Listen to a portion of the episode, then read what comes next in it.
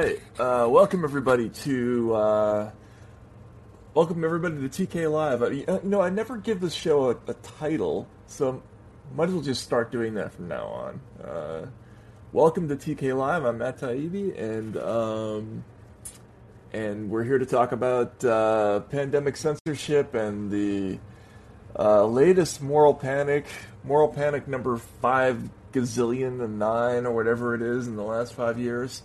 Um, the newest one uh, is about a combination of Joe Rogan and Substack.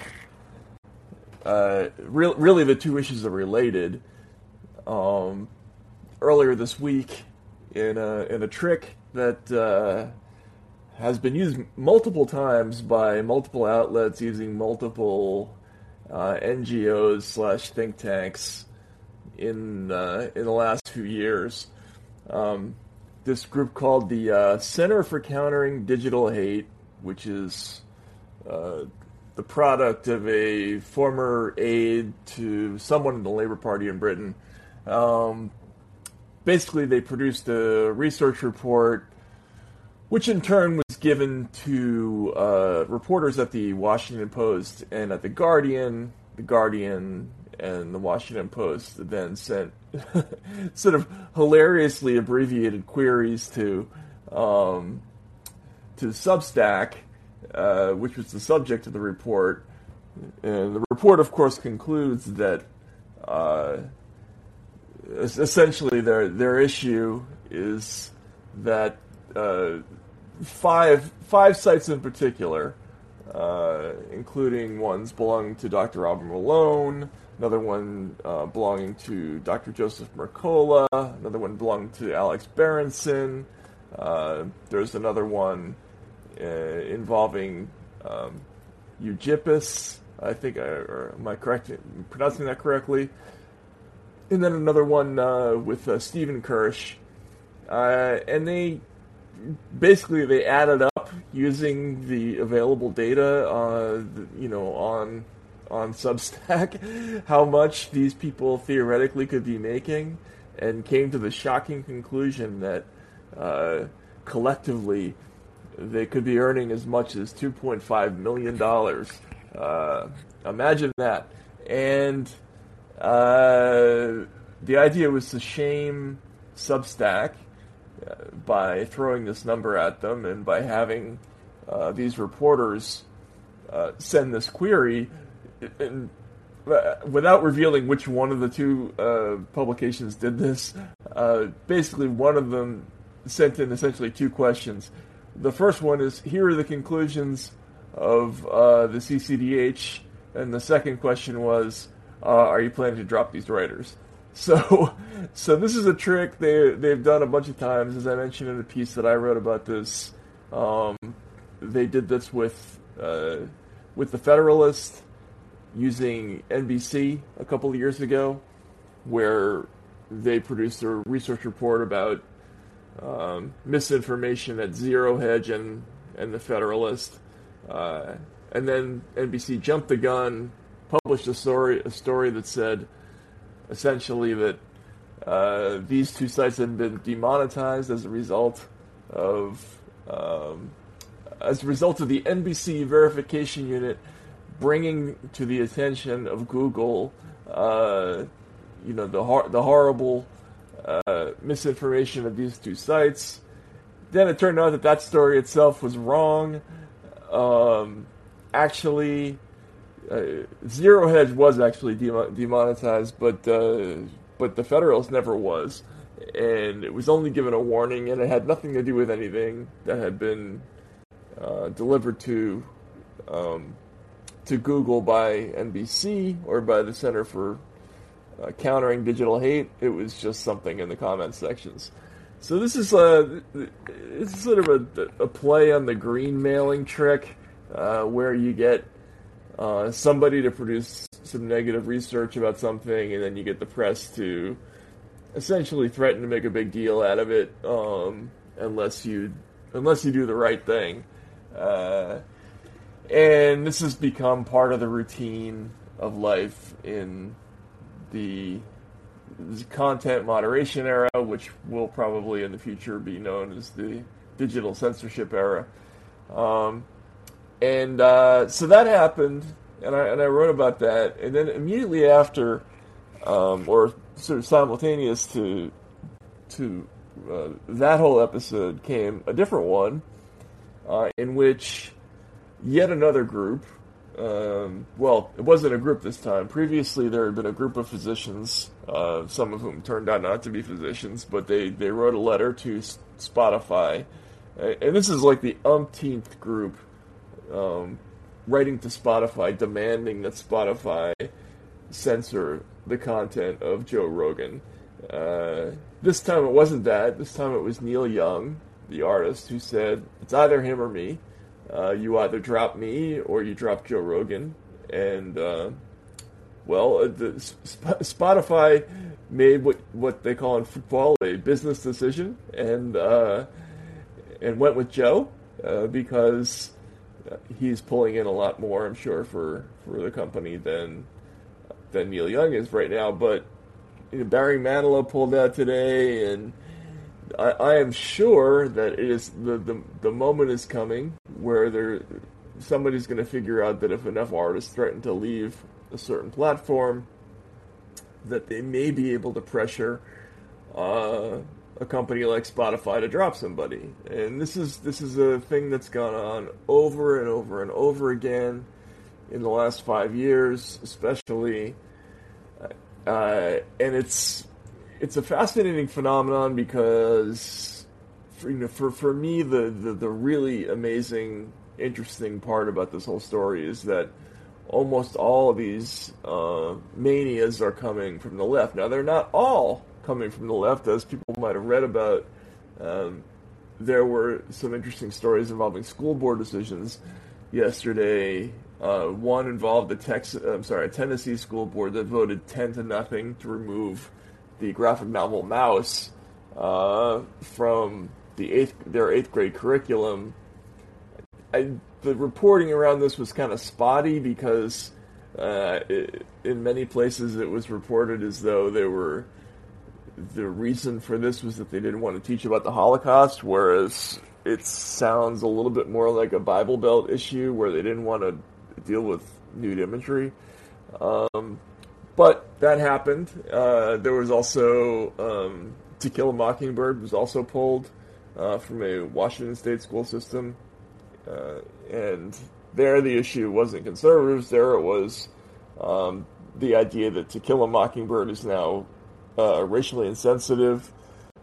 I read the story, did not really understand exactly what the problem was. Apparently, at least one of the students felt uncomfortable reading the book um, but it, it wasn't entirely clear to me why. There was some implication that there were, there was increased use of the N word after that book was assigned. So who knows what's going on? The bigger thing is though that these campaigns, like uh, which are designed to say, uh, you know, I, I will not appear on this platform um, if you continue to allow this other person to appear on the platform, or uh, you know, if if you if you interview person X, then um, then I'm not I'm not going to do business with you anymore. Um, this is this is kind of a new thing. I mean, uh, obviously back in the '80s there was the whole phenomenon of uh, you know disinvestment. We all remember the uh, you know I ain't gonna play Sun City campaign where artists decided they weren't gonna they weren't going to perform in, in South Africa until the apartheid regime ended. But that's a little different from saying I'm not going to uh, appear on a platform uh, that also allows some other point of view to exist on that platform. And this brings us to the last thing, which I'll get to before we open it up for questions, because I know I, I, I, I definitely want to talk uh, with folks a little bit more about this I'm, I'm just interested to hear what people have to say. But uh, I, I feel like 90% of the people who are freaking out about Joe Rogan, and this is this goes back now years because if we remember when um, he endorsed Bernie Sanders, Sanders was pressured to reject the endorsement, which um, by including by groups like MoveOn, who theoretically exist solely to elect Democrats, and here they are, um, you know, asking a, a Democratic candidate to to renounce the endorsement of one of the few people in media who has the ability to reach independents and, and conservatives. Um, but it's not just that; it's it's the fact that I think a lot of the people who are uh, upset about uh, Rogan's interviews with people like Joseph Malone um, don't realize that th- those interviews are kind of a mixed bag. I mean, the uh, there there may be instances in some of those interviews where there might be exaggerated claims with um, about the efficacy of inf- ivermectin. Um, and, and, look, we have to, distinguish there between what people. For instance, I've talked to doctors who swear uh, in both directions. Like so, some say ivermectin absolutely does not work, right? And these are people who treat COVID all all the time. And then I've had others who say exactly the opposite that I that I've had really good results with this drug. Uh, so it can't be impermissible to say things like that. Um, and as some people have pointed out, uh, you know, there. Uh, one of the things that, that, that Joe might have gotten wrong, um, and Dr. Malone might have gotten wrong, is, is that there was a cons- you know kind of a conspiracy to suppress treatment um, of these drugs. Actually, there were lots and lots of doctors, especially early uh, in the uh, in the pandemic, who were prescribing these drugs off label. They were trying everything. Um, but you know that's not it's not like a, a huge mistake. The the real problem that people have is is this uh, implication that there are uh, that there are lots and lots of side effects, uh, and this is in dispute. But Malone has also been right about some other things. You know, the fact that our approach to uh, natural immunity has been totally unscientific. We've also changed our mind about that in the last year. So, you know, as I wrote in my piece, uh, the, the, the, the only counter to the most dangerous kind of misinformation, uh, which is always official misinformation, is to allow everybody to talk, including people who get things wrong. And the reason you have to do that is because sometimes the only people who are willing to pay attention uh, to the mistakes of authorities are people who are kind of on the fringes or who have an obsession or and sometimes they can be wildly off base but sometimes they can be right too. You have you have to allow those people to speak and to let adults make those decisions because the alternative is bad for two reasons one if you if you shut these people down first of all you're eliminating the possibility that uh, a correct critic is going to be censored. The second thing is, and this is what I stressed in my piece, if you if you close off all those critics, uh, it automatically heightens the suspicion level of media audiences, and you've now you've now basically compounded your problem.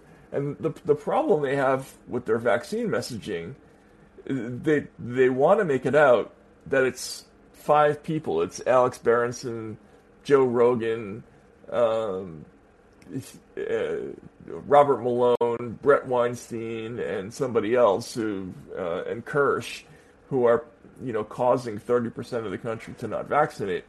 Whereas I think the reality is the uh, authorities have a kind of a well-deserved trust problem. The, and by authorities, I mean not just government officials, but people in the news media as well. Um, and so they have to correct that. Uh, you know, getting rid of these voices is not going to solve that problem. Uh, if you can you can censor those folks all you want, but if the if people don't believe what these officials are telling you, um, and they're going to believe it less if they feel like uh, opposition voices are censored, uh, you haven't fixed the problem yet. So, and I, and you know, I, I say this as somebody who, probably thinks a little bit differently about vaccines than Joe Rogan does. Like I'm, I'm vaccinated, boosted, but I wouldn't say that that it's it's an incredibly easy decision. I especially don't think it's easy involving children, um, you because the the risk level for for kids is so clearly low uh, with this disease. So um, it's it's very it, it's it, it's very frustrating, and this campaign against Rogan, I think, is is becoming increasingly orchestrated. There was a uh, there was a, an interview uh, with Surgeon General Vivek Murthy on MSNBC uh, just yesterday, which said that um, I have to get this quote because it's so amazing. Uh, we have to use uh, all the power that we have uh, to. Here it is. Uh, this is this is about companies and individuals recognizing that the only way we get past misinformation is if we use the power that we have to limit the spread of that misinformation. And this is talking about appealing appealing to friends uh, in the tech industry to shut down uh, folks like Rogan. So um, this is crazy. Uh, this is this is a government official essentially pressuring a tech company um, to to shut down speech. People no longer think that's scary. I think it is, but anyway, let's let's talk about it. I, am I'm curious to see, hear what people have to say. Um, and you know, one last thing about the the Rogan issue. I think it's incredibly conspicuous that Rogan has become the focus of so much attention, uh, especially among mainstream uh, press outlets, they're actually more upset about Joe Rogan in in many ways than they are about Sean Hannity or even Tucker Carlson. Uh, part of that is because Rogan's audience is so big, um, but I think even more than that, it's because these companies and outlets like MSNBC, especially, uh, you know, the median age of the MSNBC uh, viewer is 68. They've had a tremendous, uh, tremendously difficult time reaching younger people, and and you can see why. Like their strategy for reaching those new audiences was a show with Nicolle Wallace, you know, George Bush's former spokesperson, uh, which shows you how completely out of touch they are.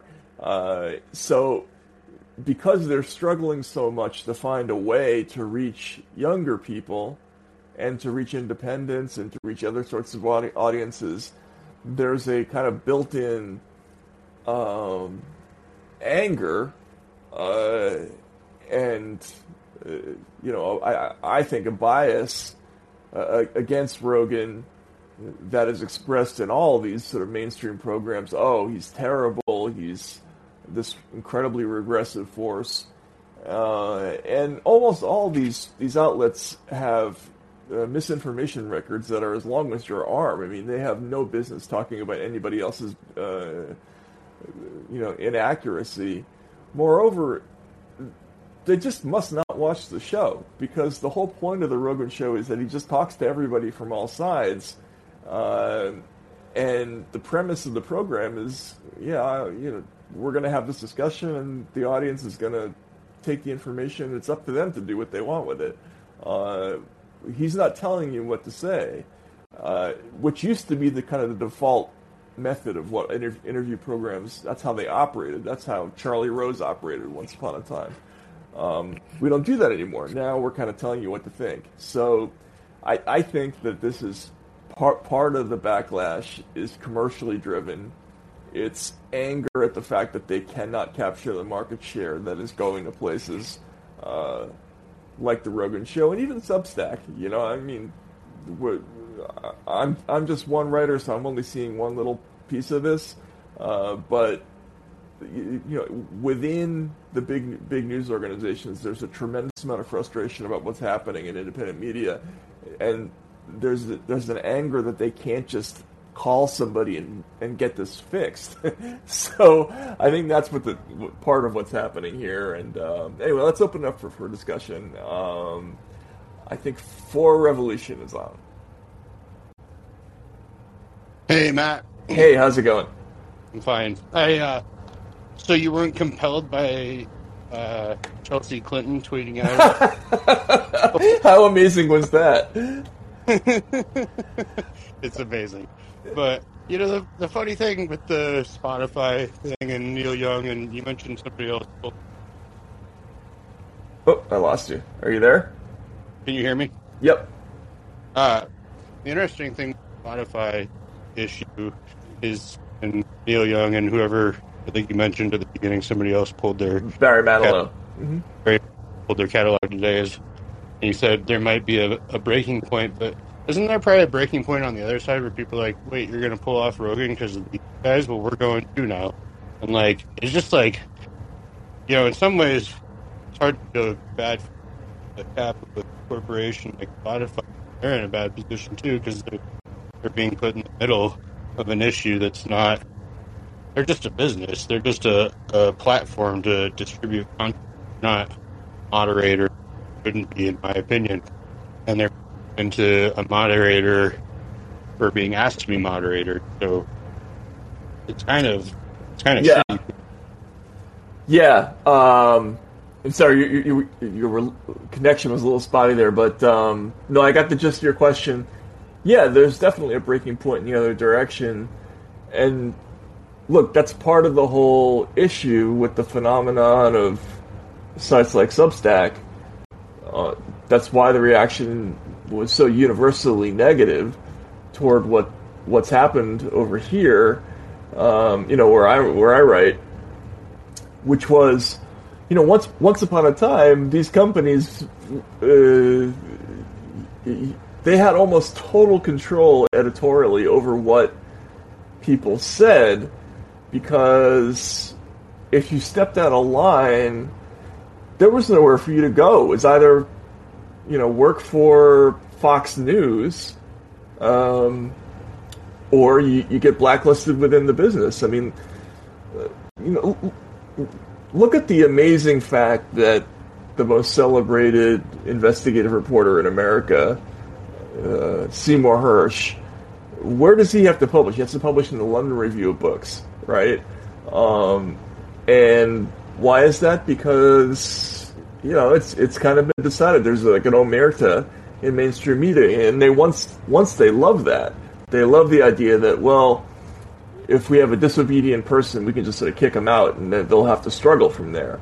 Well, now now there's no struggling. Now if you if you kick them out, they they actually make more money.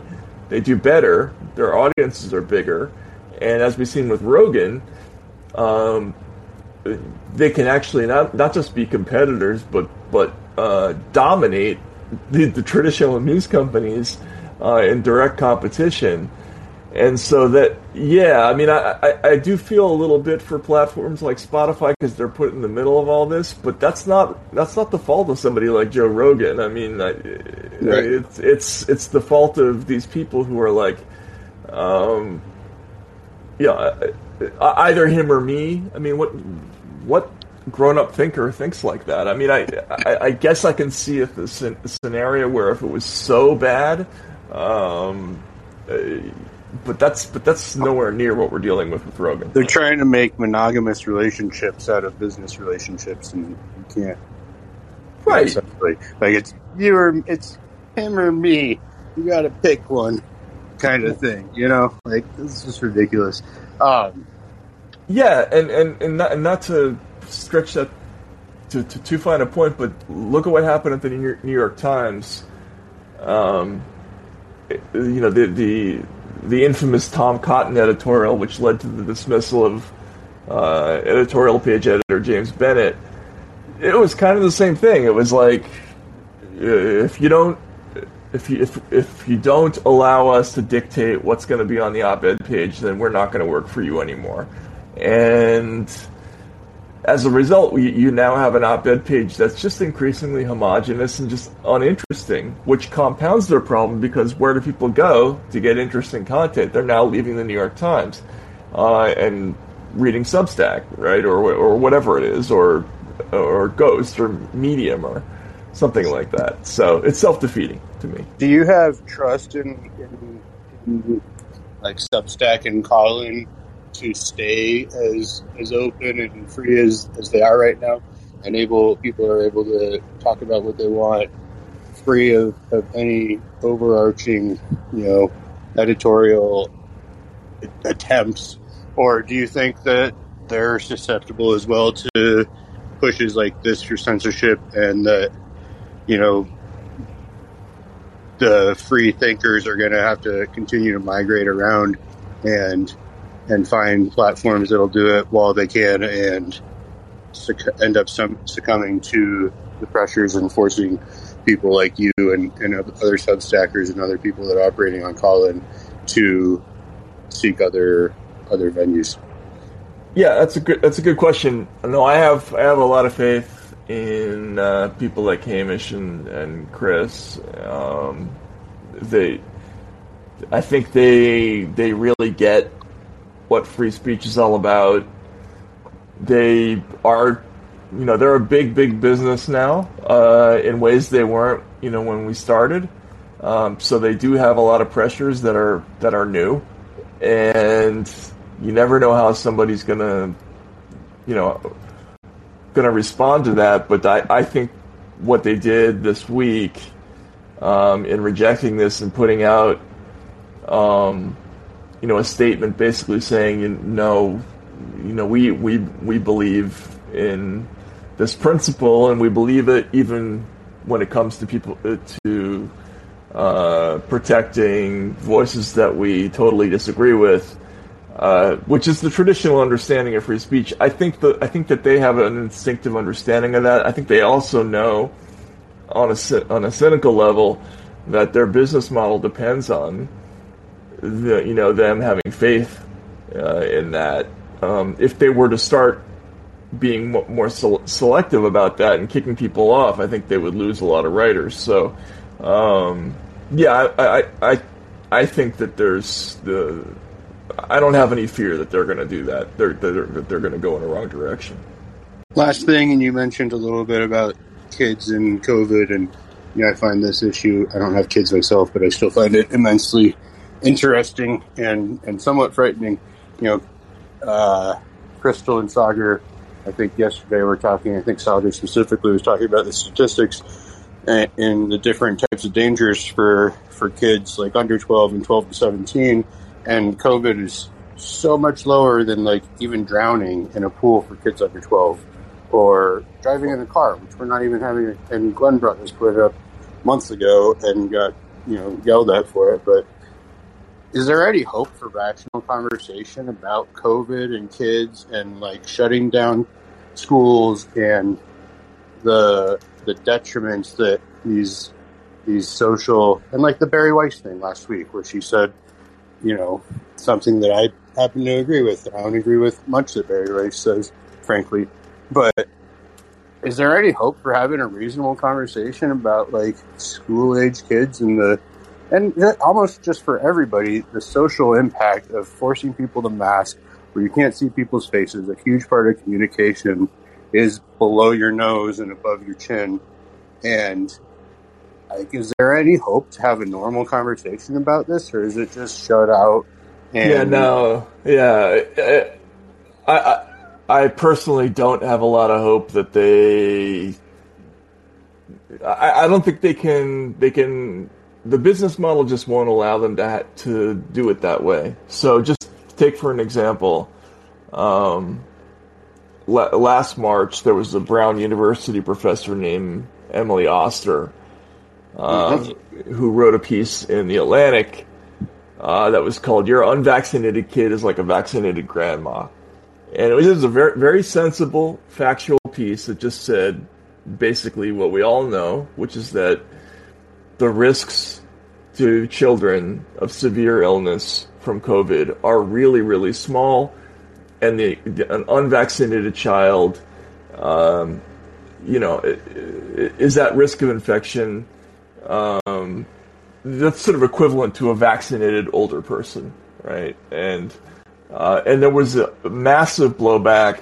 Oster ended up having to issue an apology on Substack, ironically, um, and it's it's a completely unscientific way of looking at this issue. Like I, I, I don't understand why I, I, didn't understand from the beginning why why it was um, impossible for journalists to get up and say something like, "Look, this is this is a serious disease. It's going to kill a lot of people.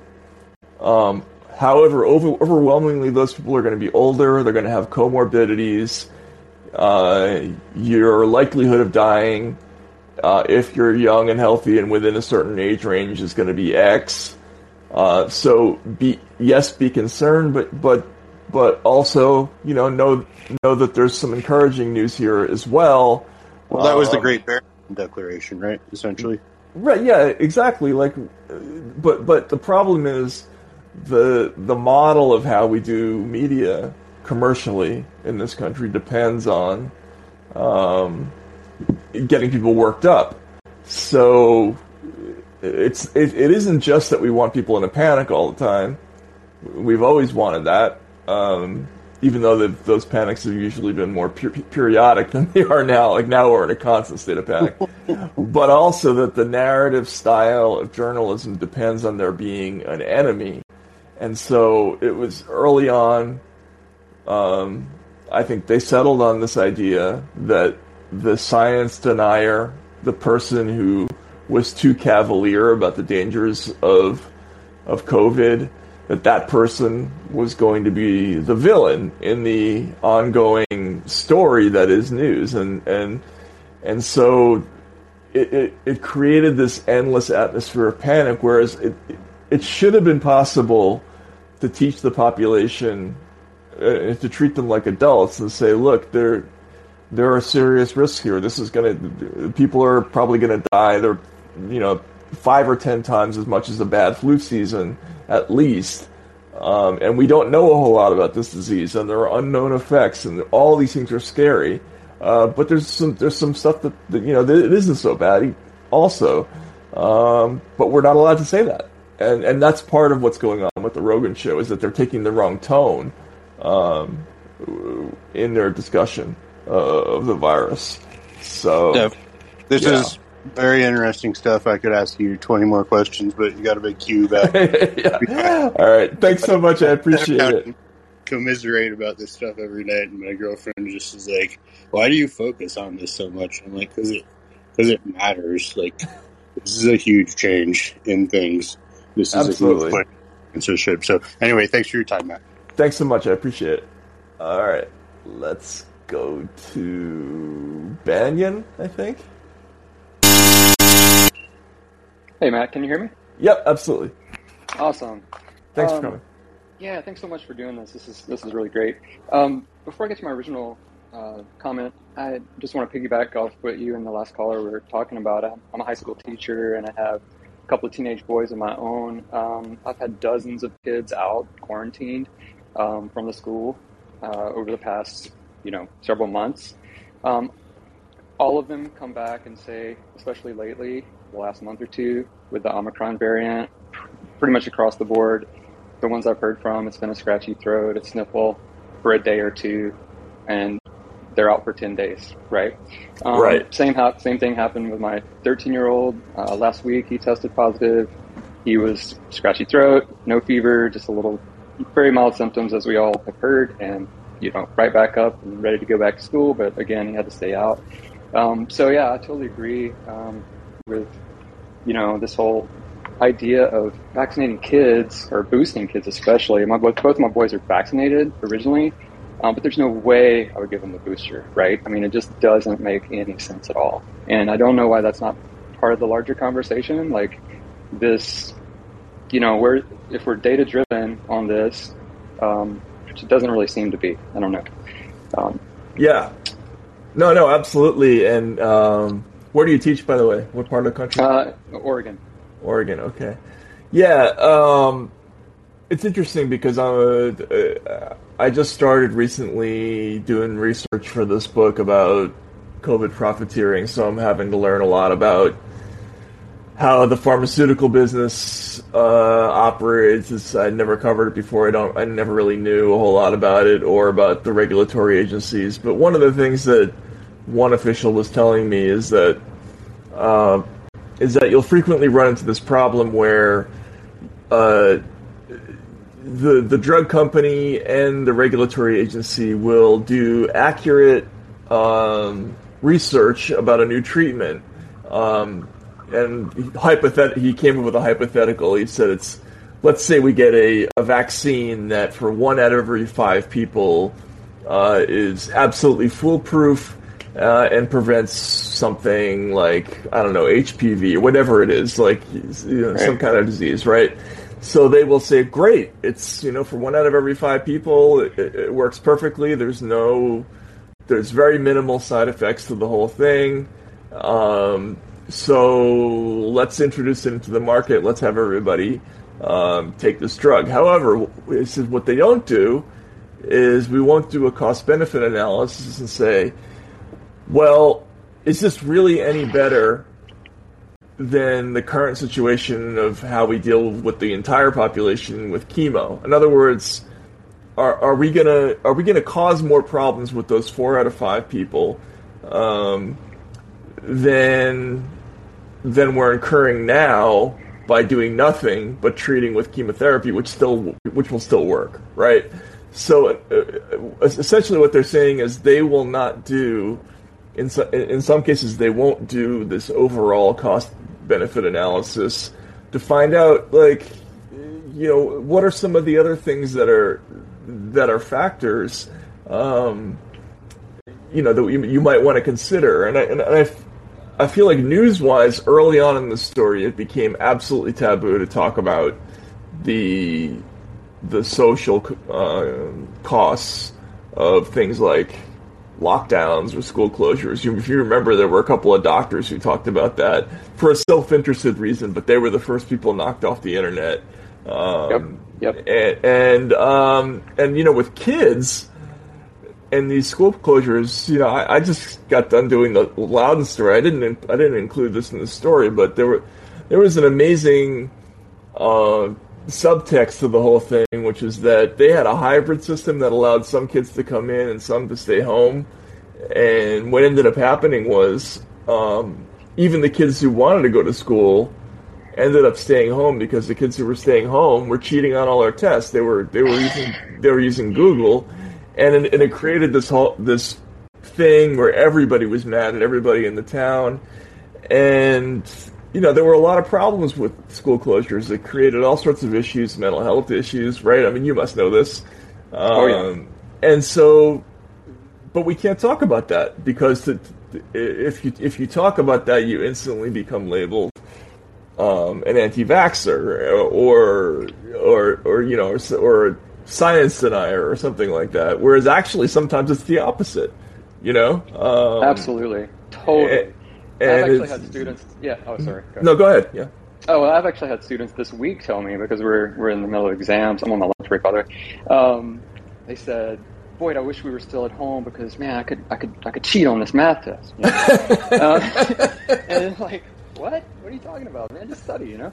Um, but yeah, exactly. no, you're absolutely right. And this is uh, we did the same thing. We did the hybrid thing. Some kids were home, some kids were, and that was a nightmare for us teachers, by the way. It was really difficult to, to handle both, and we were expected to do both at the same time. And um, anyway, it was that was really tricky. But did, yeah, you're totally right. The whole cost benefit analysis, I think that's like kind of a common theme. Like, where is that with this? As Glenn points out, as you pointed out, like, and your last caller mentioned, driving is one of the like perfect examples. Like, we don't do we all we have cost benefit for everything we do in life. It seems except COVID, right? It's like right. It's insane. It's insane.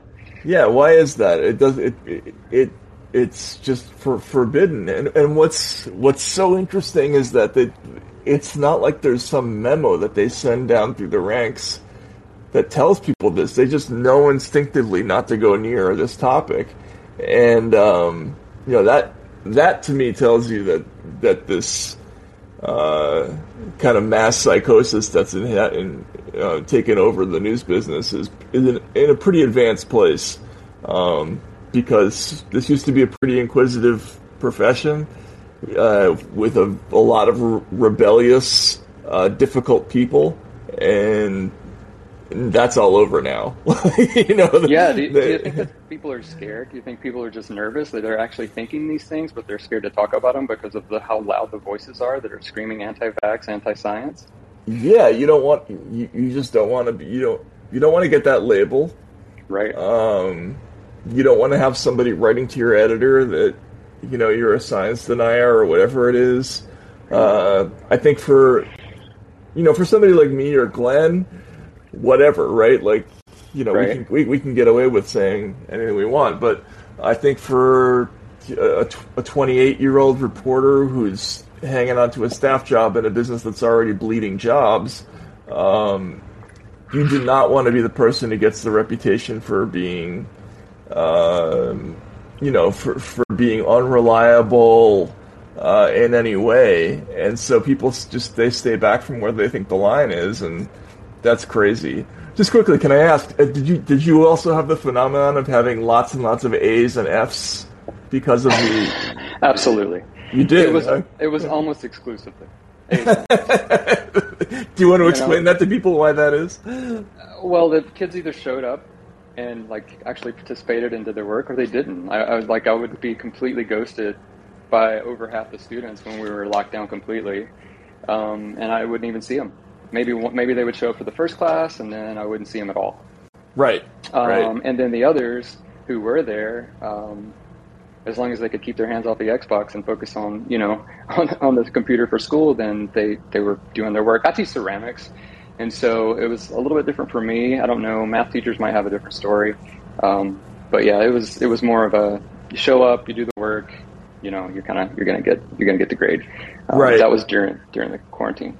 Interesting. Yeah. No. I, the the yeah. story I heard was from uh, was from a math teacher, um, and well, actually, I heard it from a former school uh, board member too. But they, but essentially, it was it was that either you had kids who were totally checked out and didn't do the work and flunked, or, or they were they cheating, were, or they were cheating. Exactly. yeah. yeah.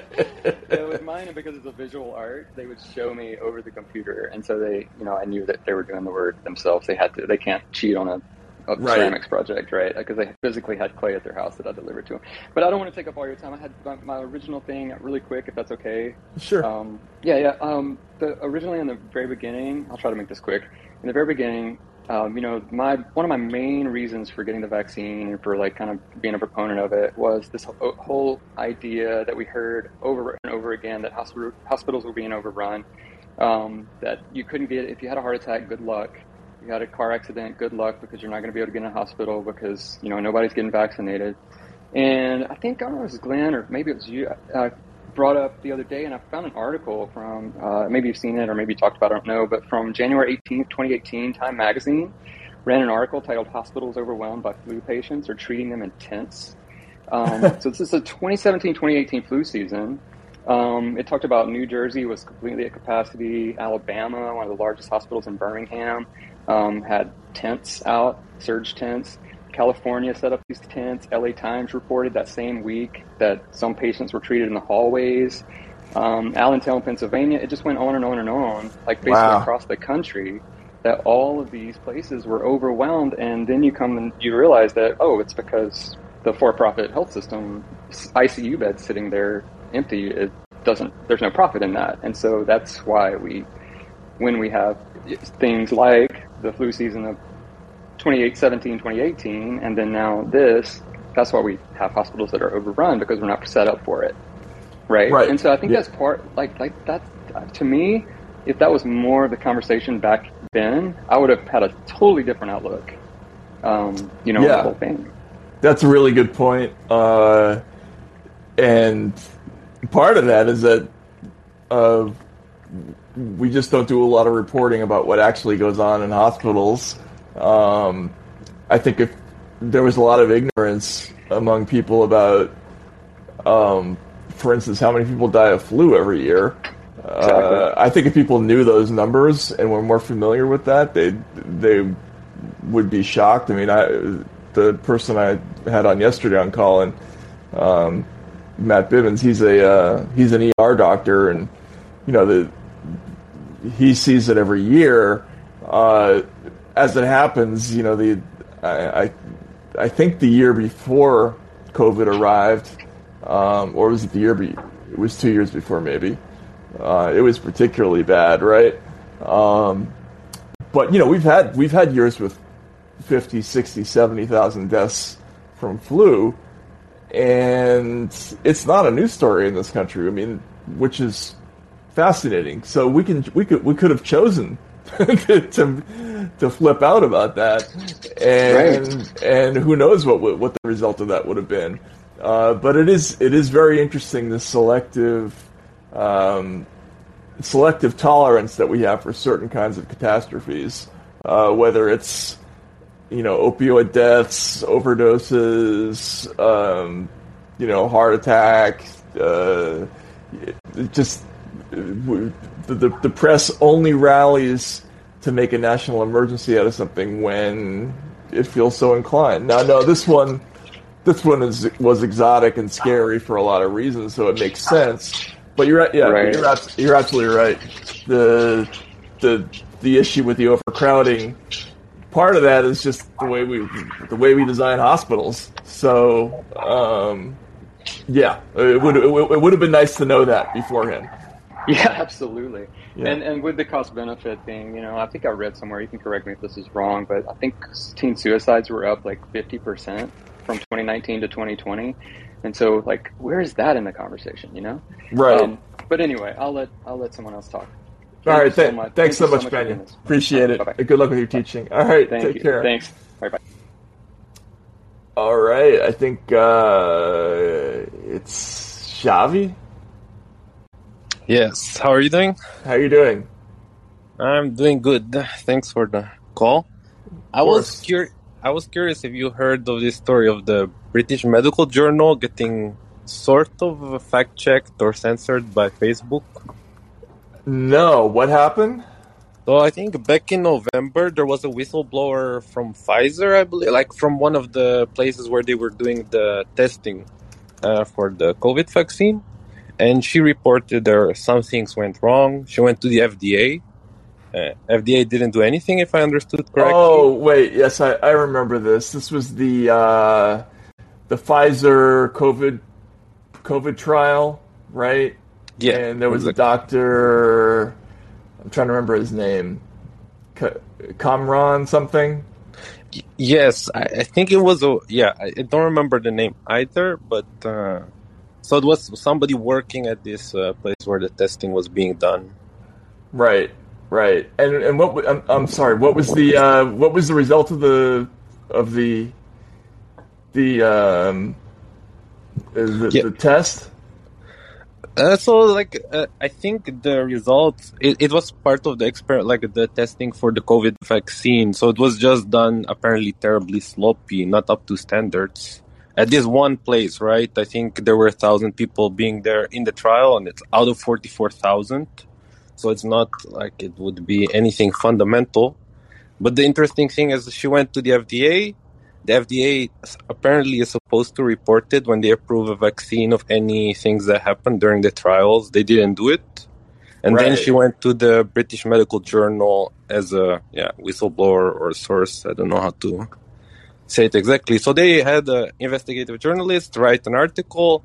It got published. Somebody tried to post or posted it on Facebook, and then got this warning like you're posting, uh, yeah, misinformation. Right. If you don't delete this, we might, uh, you know, uh, I think slow down traffic or something like that. Yep. Yep. Okay. So I I just uh, I just typed in the story and um, so the. this is this is a phenomenon that drives me nuts. I, I don't know a ton about this particular story, so I'm just going to speak generally, if that's okay. Yeah, but but um, so this is uh, this is an area where you have true information, but it's inconvenient, and what people are worried about is that uh, is that people people who they assume are not going to be responsible with the information are going to respond to it um, in the wrong way, uh, and so they either suppress or avoid talking about something that's true um, because because the the wrong people might u- use it the wrong way, um, and th- this is a major mistake. Uh, they, they did this with the with the whole issue of um, natural immunity, right? So, uh, and you'll you'll often see these these these uh, fact checks, whether it's one of the platforms like Facebook or or Twitter, um, or it's one of those fact check sites like PolitiFact, and they'll talk about how it's missing context, right? Uh, that's the magic term now. Um, and what they mean by missing context is that you haven't been told the the uh, enough of the bad part of the story uh, so that you you won't use this information responsibly. yeah irresponsibly like so if you if you actually know that natural immunity is is more effective than the vaccine which turns out to be true and the CDC seems to have admitted um, you know the, the, they uh, you know they're, they're worried uh, that you're going to use that information um, to to avoid getting the vaccine. Now, in this case, it looks like fact, uh, Facebook said that the um, the article about this trial was labeled missing context because they were afraid it would be used by anti-vaxxers as quote proof that the COVID vaccines were unsafe. So it's exactly it's exactly that same thing. It's like let's let's take something true but like hide it from you or suggest that there's something wrong about it um, because we we think you're going to take the wrong inference, which again, and I talked about this in the piece this week.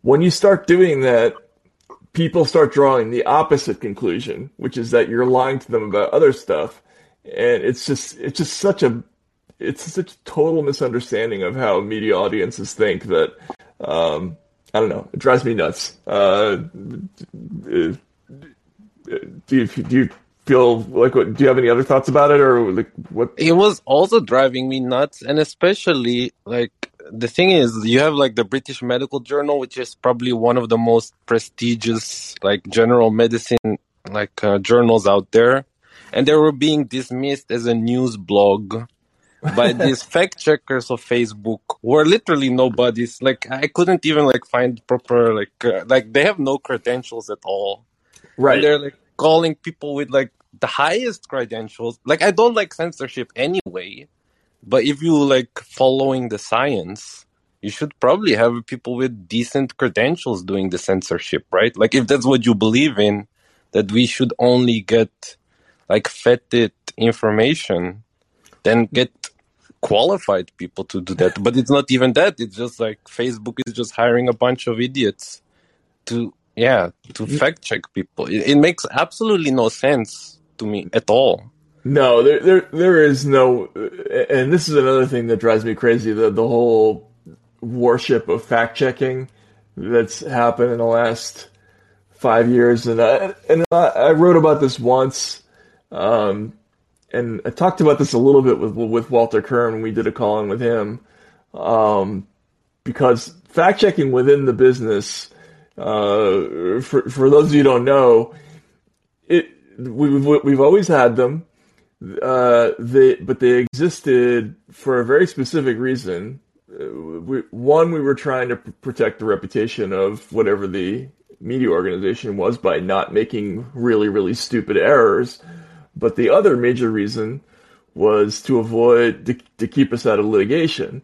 Right. So typically, a fact check is done by somebody who's you know maybe just out of college, um, you know, literate, has some ambitions to do something else in the business, but they're not experts in anything in, any more than any of us in j- journalism are experts, and they're they're working under incredible time pressure usually, and so most of le- mostly what they're able to do is just to spot really, really bad, obvious factual errors. Like, are we are we crediting the wrong person with with saying this quote? Um, are we saying that so and so won an election when actually they lost the election? Um, it's it's stuff like that. Anything that's more difficult than that, that's not a fact checking job. That's a reporting job, and and that stuff is hard.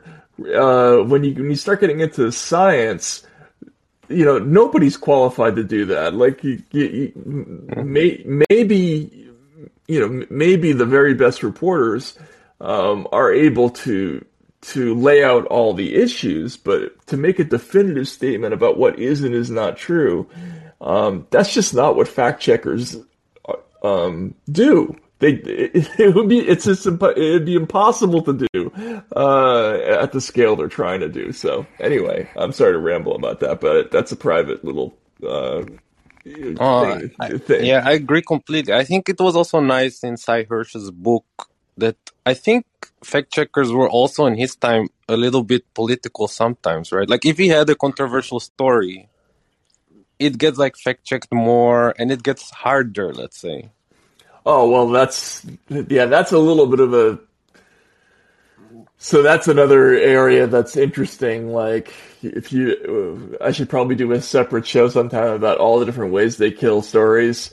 Um, that would be but, nice. Uh, yeah. But uh, but yeah, no, uh, I remember that from his book Reporter. Um, absolutely true. Like you, you start to know when your editor hates the story and they want and they they have absolutely no plan to publish it in the form that you're imagining. Um, a couple of things happen. First of all, they they ask you to do multiple rewrites. Right? They they say, "Oh, you know what? This is great." Um, but we'd really love it if you just worked on these two parts a little bit.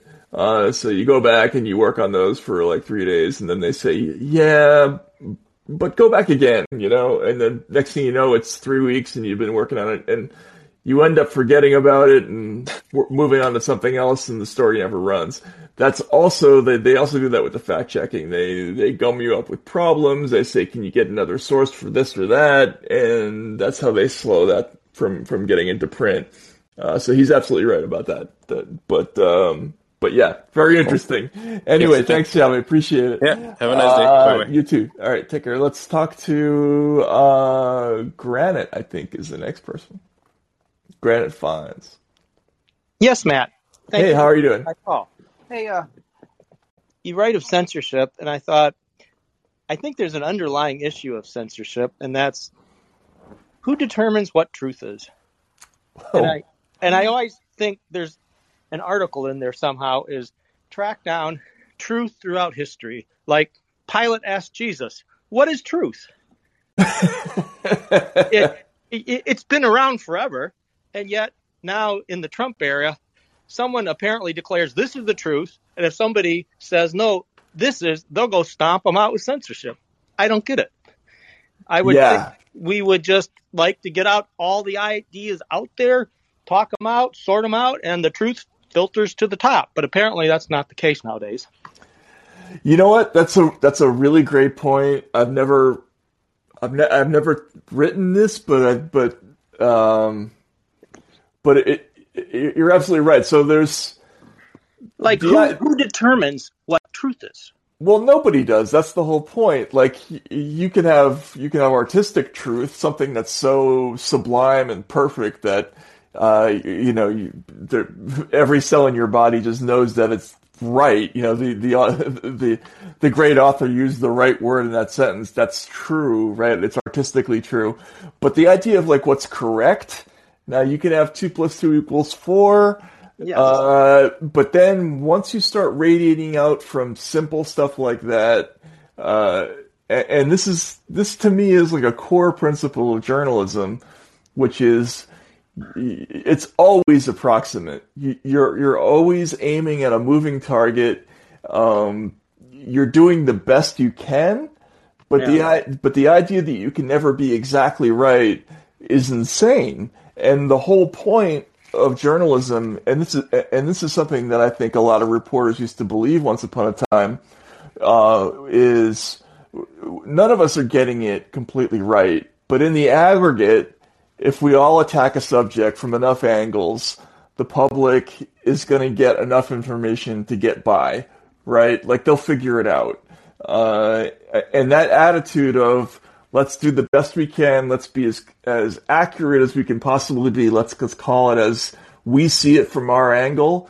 But you know, in the in the relativity age, the whole idea of being there being a fixed truth to anything is you know even even when we're talking about just being correct um, as opposed to true uh, is is kind of absurd and and especially in the Trump era this this obsession with talking about um, something that is scientific fact or scientific truth is a total. Uh, I'm pretty sure if there are any scientists the, who are listening today, they'll tell you it's a total perversion of how even scientists understand the idea, right? Like truth is truth is something that emerges through a, a series of of uh, hypotheses and responses, and it's part of a dialogue. And you you don't just declare something true and just end the discussion there. It doesn't work like that, does it?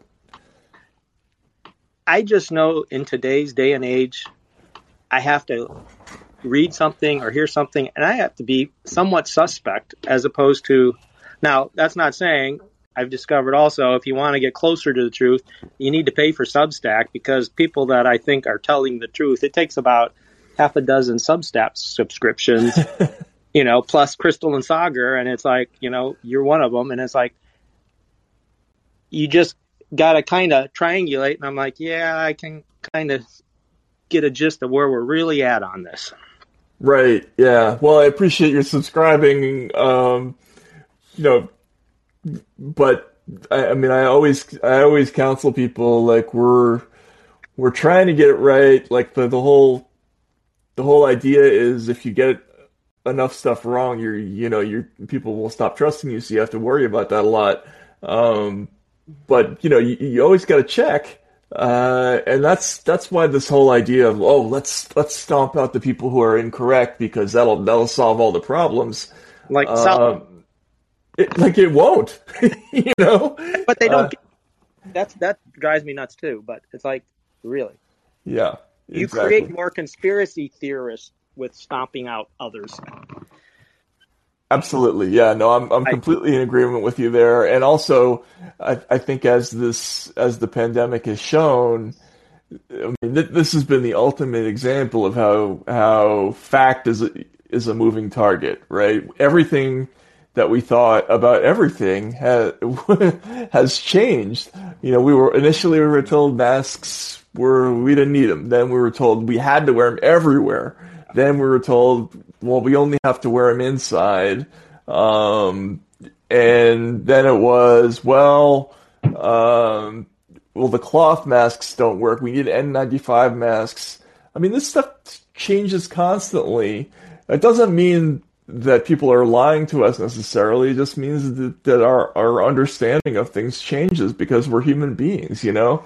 Uh, and so it's very, very frustrating when people people, you know, these blue ribbon panels get up and they start talking about how we want to remove so and so for violating factual standards. Well, they're you know what? Like you don't you don't know any better than anybody else. Like you know, uh, right? point the arbitrator of truth.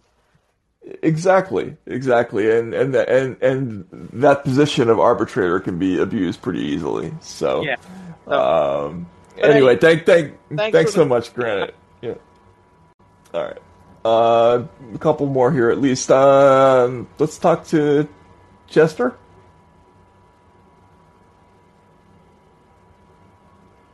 Are you there? Matt, can you hear me? Yeah, I can. Oh, thanks for taking my call. Thank you. Um, first of all, it's uh, encouraging that you're doing some sort of a, a book on uh, big pharma. oh uh, God.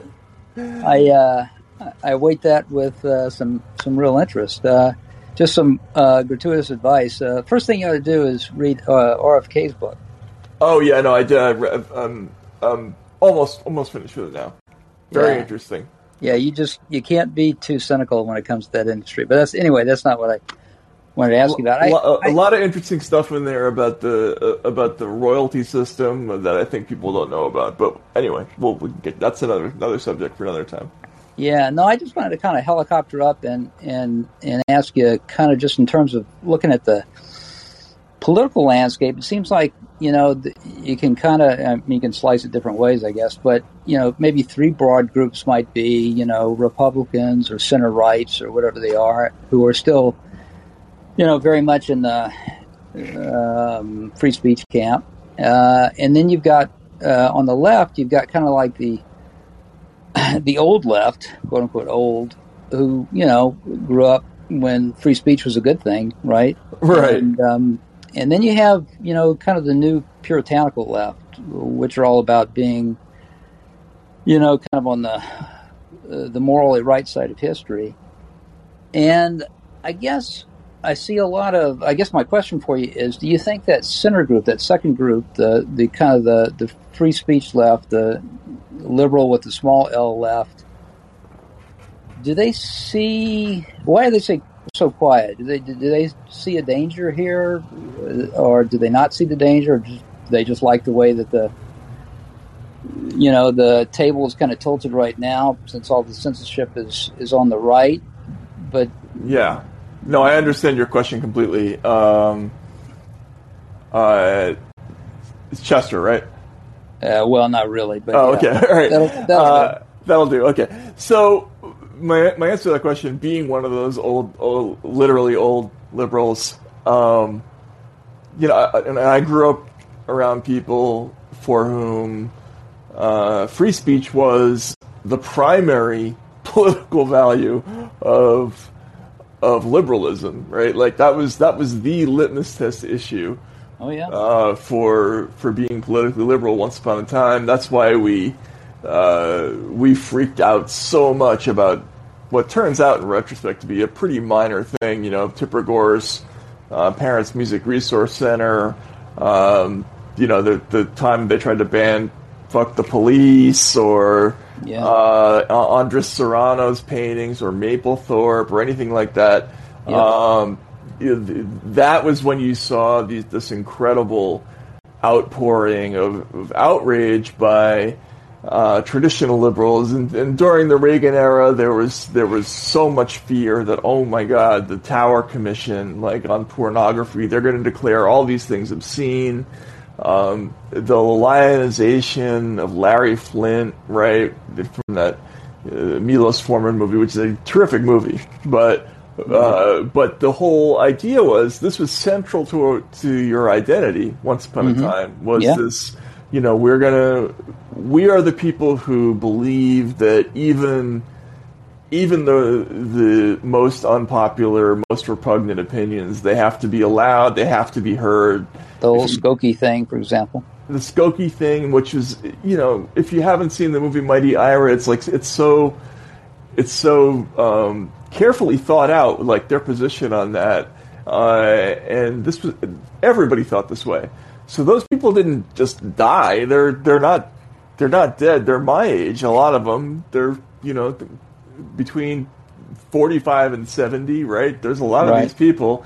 Right. And um, and so why are they being quiet? Well, that's a really good question because uh, I know I, I mean, I, I know absolutely that there are huge numbers of people in the news media who are deeply uncomfortable with the direction that things have gone in, but they're caught up in this in, in this new kind of thinking.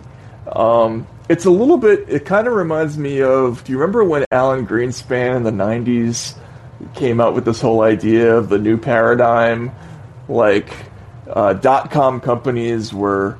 Um, uh, it, it, it was it was possible to have growth without inflation, and it was possible for companies that had never shown any profits to actually be good good bets Yeah. in the stock market. Yeah, basically just a, a new riff on this time it's different. Yeah. yeah, this time it's different, right? So suddenly, I, I think you, you're, what you're seeing is a whole bunch of people who believe something their whole lives, and all of a sudden they become seduced by this idea that, well, um, we have to change that way of thinking. Maybe because of Trump, maybe because the da- the dangers are so big on the other side. But I, I just really, you know, I don't really buy it. I, I know I talk to a lot of people who eh, who um, were sincerely converted to the idea that censorship worked um, after Alex Jones uh, eh, was taken off the internet, and after Milo Yiannopoulos was um, sort of disinvited from every university. There was this thing that went around saying censorship works, deplatforming works, right? It doesn't stop there though. that's the thing. Like, I, and I, and I was trying to talk to people, who, you know, colleagues of mine at the time, saying the problem with this is that it, it it's it, ne- it's never just one person. It always goes on, um, and, and and we're seeing that now, right? Like, it started with Alex Jones. If you can go back and look, you'll see the CNN media reporter Oliver Darcy uh, saying, "Well, there's no indication that anybody would do anything as extreme is try to suggest that." I don't know that Fox News should be deplatformed, for instance, right? Or Joe Rogan. Right, yeah. Now we're not even talking about Fox News. Now we're talking about Joe Rogan, who's to the left of eighty percent of the country, which just shows you how how quickly this stuff um, metastasizes, right? So, well, that's yeah. that's why I think it's so dangerous, and why you know it interests me uh, as to whether or not the the people that sort of run the cultural conversation, like I mean, people, you know, kind of like you, but in, in mainstream institutions, you know, if they might at some point awaken to the danger. Yeah, you know, I don't, I don't know, like, because because they're they're they're being, they're getting older, the, and and this, the the younger generation um, of liberals are who are replacing the older ones um, they they didn't grow up with that with that other tradition. Uh, you know, they didn't they didn't grow up grow up with um, gross out comedy and and uh, they didn't read obscene novels. They they don't see any literary value at all in you know a book like Lolita, for instance, right? Like to them, that's just a, a story about predation. So I worry about it, right? Because I, I Yeah. think I think there's a lot of there's a lot of you can see it symbolized in, in Joe Biden, who is who was um, you know uh, you know a free talker in kind of both the best and worst senses of the word, right? Uh, and he, but he and all of his staff have gone over to this idea that that um, you know we, we have to be m- much more um, draconian in the way we look at these things. So yeah, I have a lot of worries about that. I don't know about you, but yeah, Yeah, no, I, I mean, it's basically it's a real cultural divide, and you know, it. Um, I mean, if the country's no longer about freedom of speech, I mean, anything's on the table, right? Yeah, exactly, and that's, um, you know, th- that's another thing that's so fascinating about this is that freedom of speech is not just a core liberal value, but it's a core American value. That's It's- a core enlightenment value. Right, a core enlightenment value, core, but but particularly for people who grew up in this country, the idea of being anything but like a full full throated supporter of freedom of speech would have been totally alien to. I mean, I, I just wouldn't even have known how to imagine that kind of person once upon a time. Like, I, at worst, you had somebody who was religious and maybe didn't want to see Piss Christ in a museum or something like that. Yeah, kind of a prude. pr- a prude, but this this this version of being against free speech, like I, I had never seen this before growing up. So in America, um, so it's I, I guess I guess we did have it at different times in our history, but um, I'm worried about it now because the possibilities.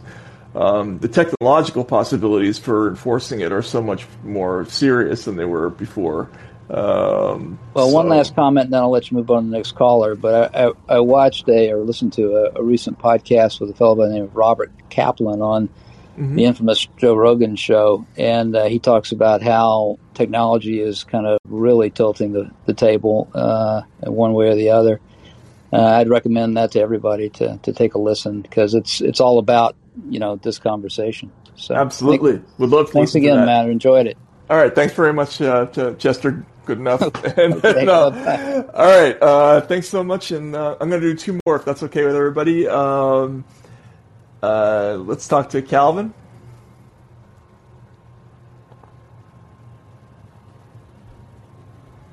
Calvin, Hey, you there? Matt. Hey, Yeah, I'm here.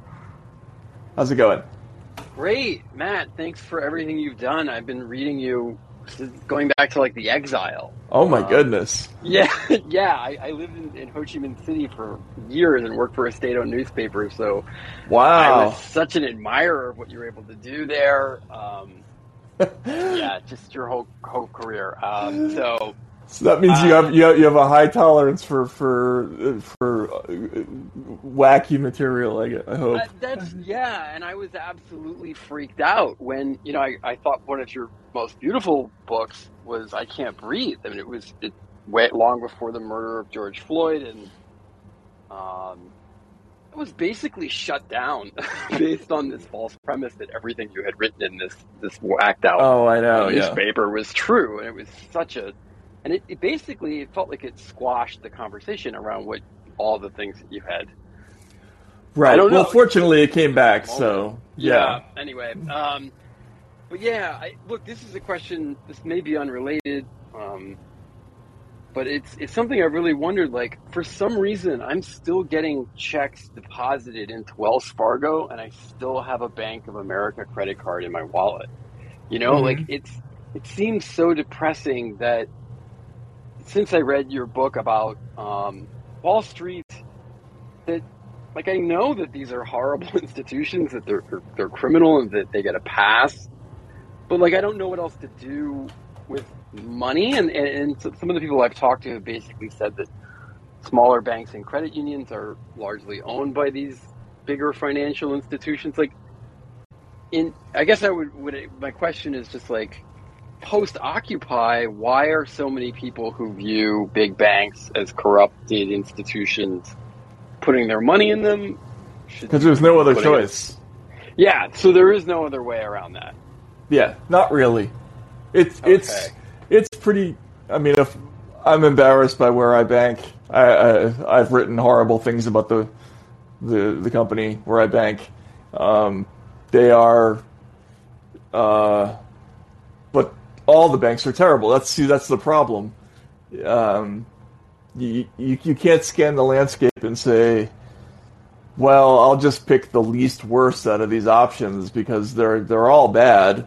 Uh, they all have uh, regulatory records of regulatory fines that are so that are so varied uh, and extensive that you know the idea of finding a company that is um, is not going to be shameful on some level is is just impossible. I mean, you talk about Wells Fargo. I don't bank at Wells Fargo, but you know some some of their primary investors were Berkshire Hathaway, you know, and so you have Warren Buffett, who's you know supposed to be the the sort of symbol of responsible investing and um, on Wall Street, and that company's just terrible, you know. Um, Yeah, totally. so yeah, and then just to answer your question, I went through a period where I tried to move all my money to a credit union, um, uh, and, and some of it was moral, some of it was was fear,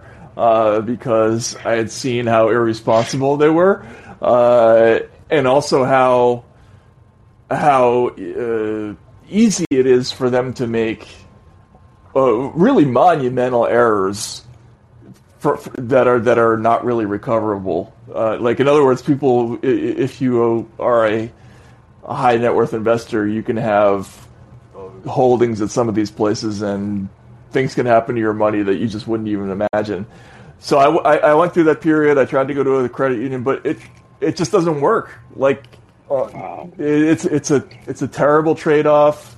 Um, the only the only uh, company that I know that consistently gets good ratings and, and does not have the reputation of being um, horrible is the Armed Services Bank, uh, which I have no access to, and I think that's one of the reasons why uh, the, Bern- the Bernie Sanders idea about postal banking is interesting. Um, Because it would give people an option where they didn't have to to go to these massive institutions, which have so many built-in advantages that they're crushing all those small regional banks um, with um, you know tremendous alacrity, uh, in part because of the bailouts and all that. So, um, yeah, that's tough. I don't know. I don't. I don't have a good answer for you. And in fact, that's a that's a shameful secret from my life is that that uh, that I bank at one of those places. Well, this is the last thing. It's a counterfactual, but if Trump had won, do you think that the? I remember the moment before he lost. There were all these people on the left who were like, "I don't want to take this vaccine because he's rushed it through the approval process. And clearly, if he's making it, it must be this toxic cocktail of garbage, you know." And Right. I felt that. Like, I don't want to take this thing. It's just being warp speeded through by him and his cronies. And then that immediately went away. And even Trump's going around telling people to this day, like, take the beautiful vaccine. It's wonderful. You should do it. Don't don't let them take that away from you. Um, Right. Do you could you see a world where the reverse was true and that like all the Robert De Niro types who were skeptical about vaccines causing autism before COVID came along would been like, we can't take this vaccine. It's it's not. That's my last Yeah. question. Thank you so much. Yeah, no, that's a uh, uh, that's a great question. I, i- if Trump had won the election, what would the coverage of the vaccines have been? Um, I I think that's really interesting because, as with any story, you, you don't have to lie to completely change the narrative. Um, you you could take all kinds of true true facts about the vaccine and and make it look really bad. Um, you know, and we're and we're seeing this now when you try to tell people, well, we've we basically had to readjust our whole idea of what a vaccine is because of this vaccine. I mean, I always thought of it as something that prevented disease, um, and this one doesn't. Um, you still get the disease, so you uh, and you can still die from it uh, from from the disease, but just less.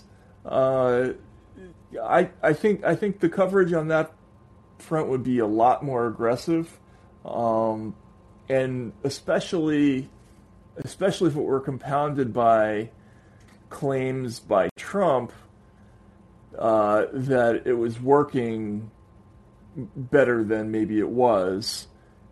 Even if he just did what what Joe Biden did and said something like, "If you get the get the shot, you're not going to get the disease." Imagine what the media reaction to that would have been. Um, they would never have let that go, uh, and that happened a bunch of times. So, yeah, I mean, to me, this is the, the whole pandemic. I was talking to somebody else about this today, but it's it's a it's as graphic a demonstration of the whole like hate Inc. paradigm as you can get, which is you, the you live in completely different realities based on um, you know what what media demographic you belong to you belong to. I, I think they would have built a completely different one if he had won. In answer to your question. Anyway, thanks so much, and um, I'll, I'll do one more. Uh, take one more call. Uh, wanted to talk to Dave anyway because that's a cool picture. What is that? Uh, that's uh, a hungry ghost. Nice. Okay. All right. Excellent. Hi, Dave. Hi, how you doing? Good. Uh, yeah, I come to you by way of uh, Yasha Levine and Mark Ames as well, actually. Ah. Okay. Yeah, uh, but uh, wanted to say thanks for uh, putting on this discussion about uh, Rogan Mm-hmm. and censorship. I think it's uh, pretty important. Um, I ran into a situation where I felt a little, uh, little bit of irony today because I was defending Joe Rogan, which I'm not a huge fan of. Mm-hmm. Um, but uh, you know, at the same time, I I, uh, I I realize there's a confusion of whether or not he's actually committing misinformation or disinformation. I'm not sure if there's uh, an awareness as to the, the difference between the two. Are you aware of the difference? Yeah, uh, dis- disinformation is is an is an active and usually governmental campaign to to misinform, right? Right.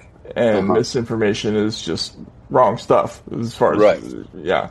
Uh, Not intentional, essentially. not not intentional. Yeah, exactly. So, how are we to really view uh, what uh, Joe Rogan is promoting with this whole uh, anti-vaxxer whatever that he's doing? Is it misinformation or is it is it intentional? oh, I no.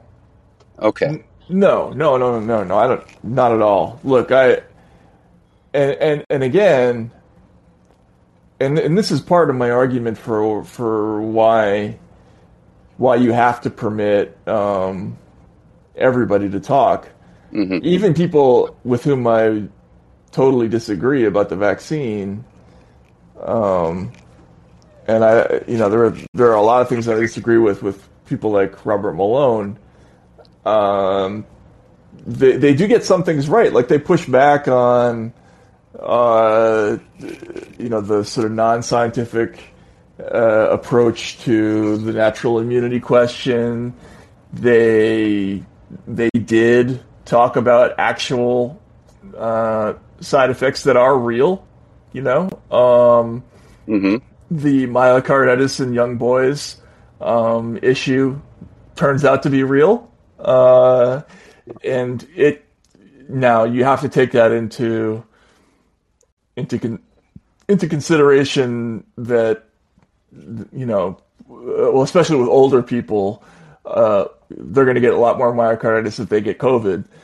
But absolutely. My father had a reaction to his vaccine. Actually, had to get uh, transfusions for a while right, of uh, yeah. wow, Anyway, yeah, Uh, but uh, you know, my my irony arose today because I remember as I'm defending Rogan, even though I'm not a huge fan, that at one point uh, he had a guest on his show by the name of Renee DiResta. hmm Familiar with her?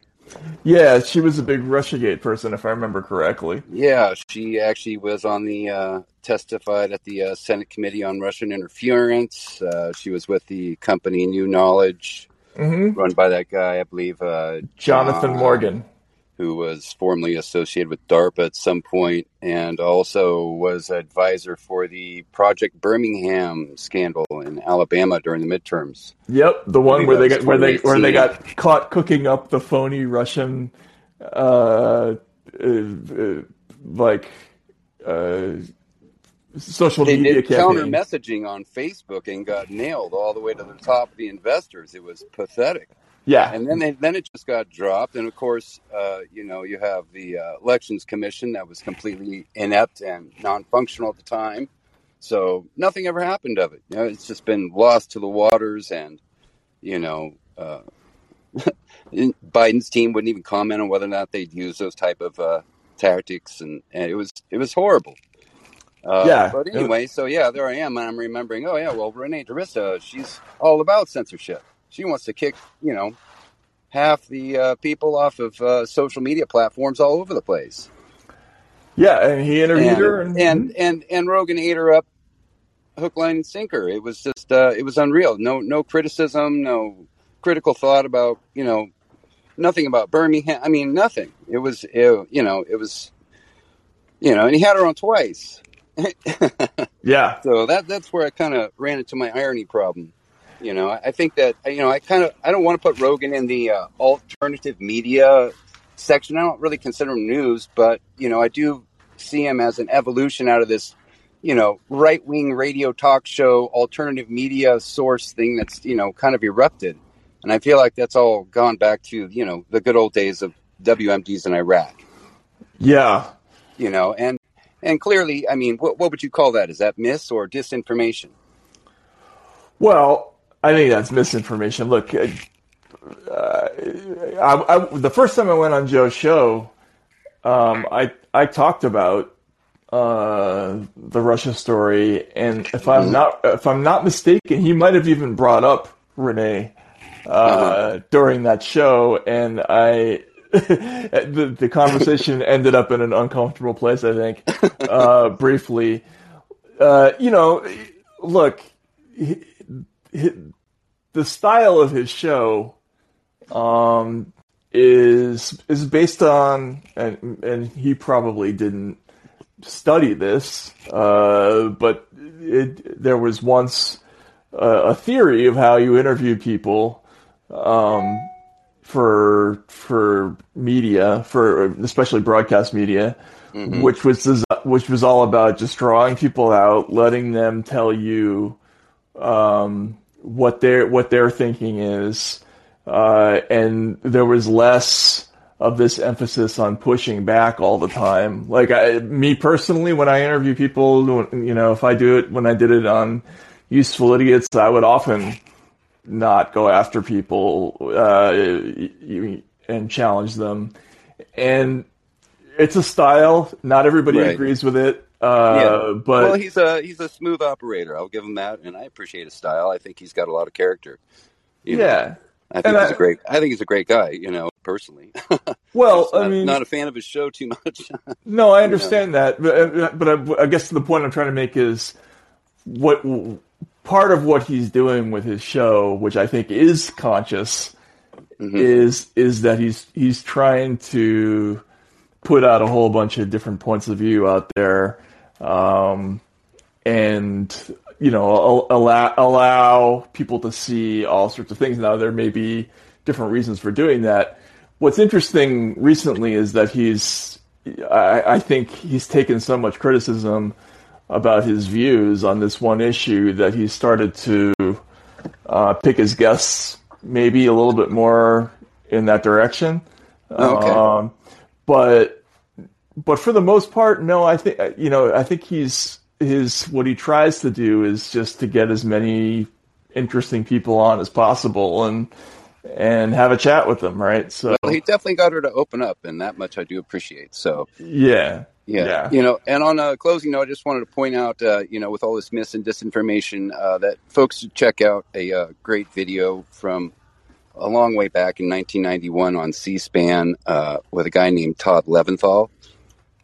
Okay, I'm Not sure if you're familiar with him, but uh, he was the uh, former director of U.S. Information Agency Office to Control Disinformation. huh? Yeah, So you, you and s- uh, okay, yeah, he did a uh, thing on the Iraqi disinformation campaign uh, and had an interview. And uh, I highly suggest folks check it out and give it Todd a watch. Leventhal, huh? Todd Leventhal. Yeah, he uh, recently had connections with uh, Ben Nimmo over at NBC. Oh, okay. All right, Yeah. excellent. Well, I will check Yeah. that out. Uh, do th- thanks a lot, Dave. I appreciate it. Yeah, great talking All to you. Great day. Great Thanks talking to you your as time. well. Um, you know what? I want to take one more call. So let's, uh, if if you're still still up for it, uh, let's let's talk to Alex. Hey, Matt. Um, Hey, loving this platform. This is great. Um, Yeah, thank going you. well. So I am. Uh, I wanted to talk about the Neil Young situation.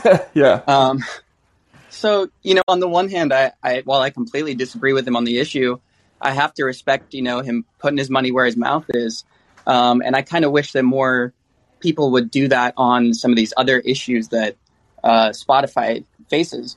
Um, so, for example, um, a lot of people have been demanding uh, Spotify's streaming payout increase to a cent per stream per artist for artists. This has been like a semi-viral campaign for a while, and then just a couple months ago, there was a, a new boycott of Spotify popped up, having to do with the CEO's investment into defense company Helsing. Mm, And so I'm kind of concerned that these movements are going to, well, I've, I've personally seen um, people, artists who take part in these movements, which I agree with, um, you know, take up this cause of agreeing with Spotify for, uh, you know, uh, protecting, as they say, uh, Joe Rogan's show and um, protecting free speech in that way. And I guess my point is, you know, do you think if Neil Young had about a thousand times more listeners and Rogan had a thousand times less, would Spotify still have made the pro free speech position? Like, I doubt it.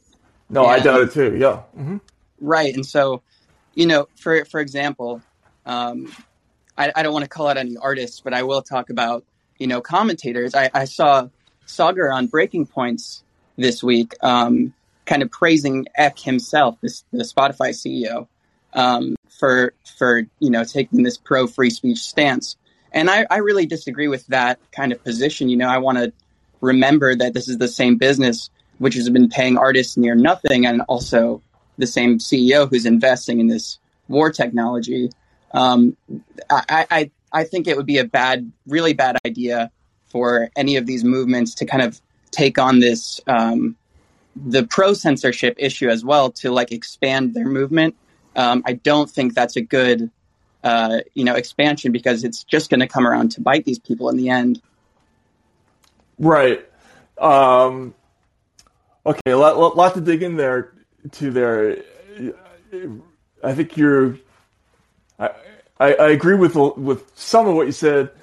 Um, look, if I, if I were in Joe's position, I, I guess if somebody offered me a hundred million dollars, I'm probably not going to turn it down. So who am I kidding? But um, but the you know the trade off with joining a big company is that you know you now become part of whatever they're they're into, right? And uh, yeah, a lot of these companies don't treat their um, you know the the people who who work for them in the best way, and it would be nice if there was some organization to make to make that less of a reality.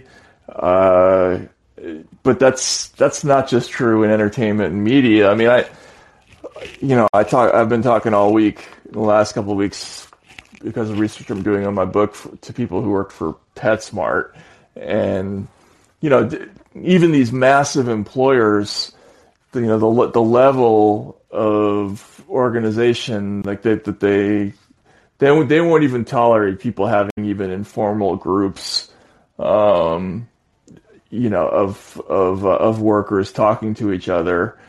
So, I, I, I guess a celebrity like Neil Young can get away with making this kind of gesture, um, but for the most part, uh, you know, that's not going to happen. Uh, ages ago, during the Iraq War, um, I wrote a piece talking about how the one of the problems with the opposition to the Iraq War was the total disinterest in organization among um, the war's opponents.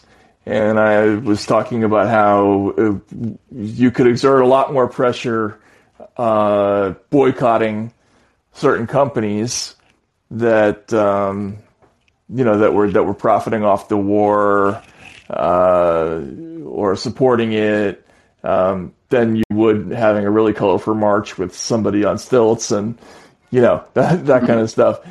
And um, I still think that's true. And you know we did see a little bit of that with the you know sort of mass boycotts that happened after the voting rights issue in Georgia and the boycott of the Major League Baseball. Um, or forcing them to move to Colorado.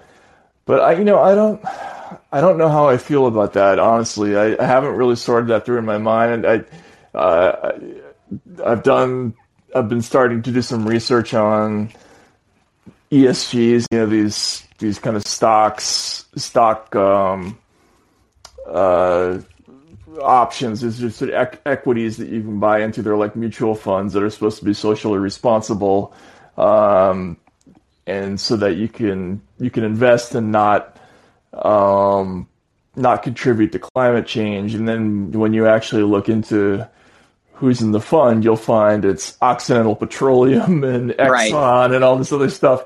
So I I, I just worry you got to be a little bit careful, you know, about what you get into um, uh, be- before you go down that road. But uh, just uh, I, I understand what you're saying. I guess my problem with Neil Young in, in, in particular is this whole idea of you know I'm I'm not gonna and I, and I agree it when somebody foregoes money you, sh- you should never look askance at that. That's a thing, right? Like most people won't do that. But like I'm not I'm not going to speak. I- I'm not going to work with somebody who has different views from me. Um, I I, I don't. I don't uh, that Yeah. rub- rub- rubs me the wrong way. Let me just put it that I way. I totally agree. That's that's what I think I'm saying at the end of the day is that just to a little context, I'm a, an independent artist. I would greatly benefit from a, a movement like you know one cent per stream, um, and so many people would.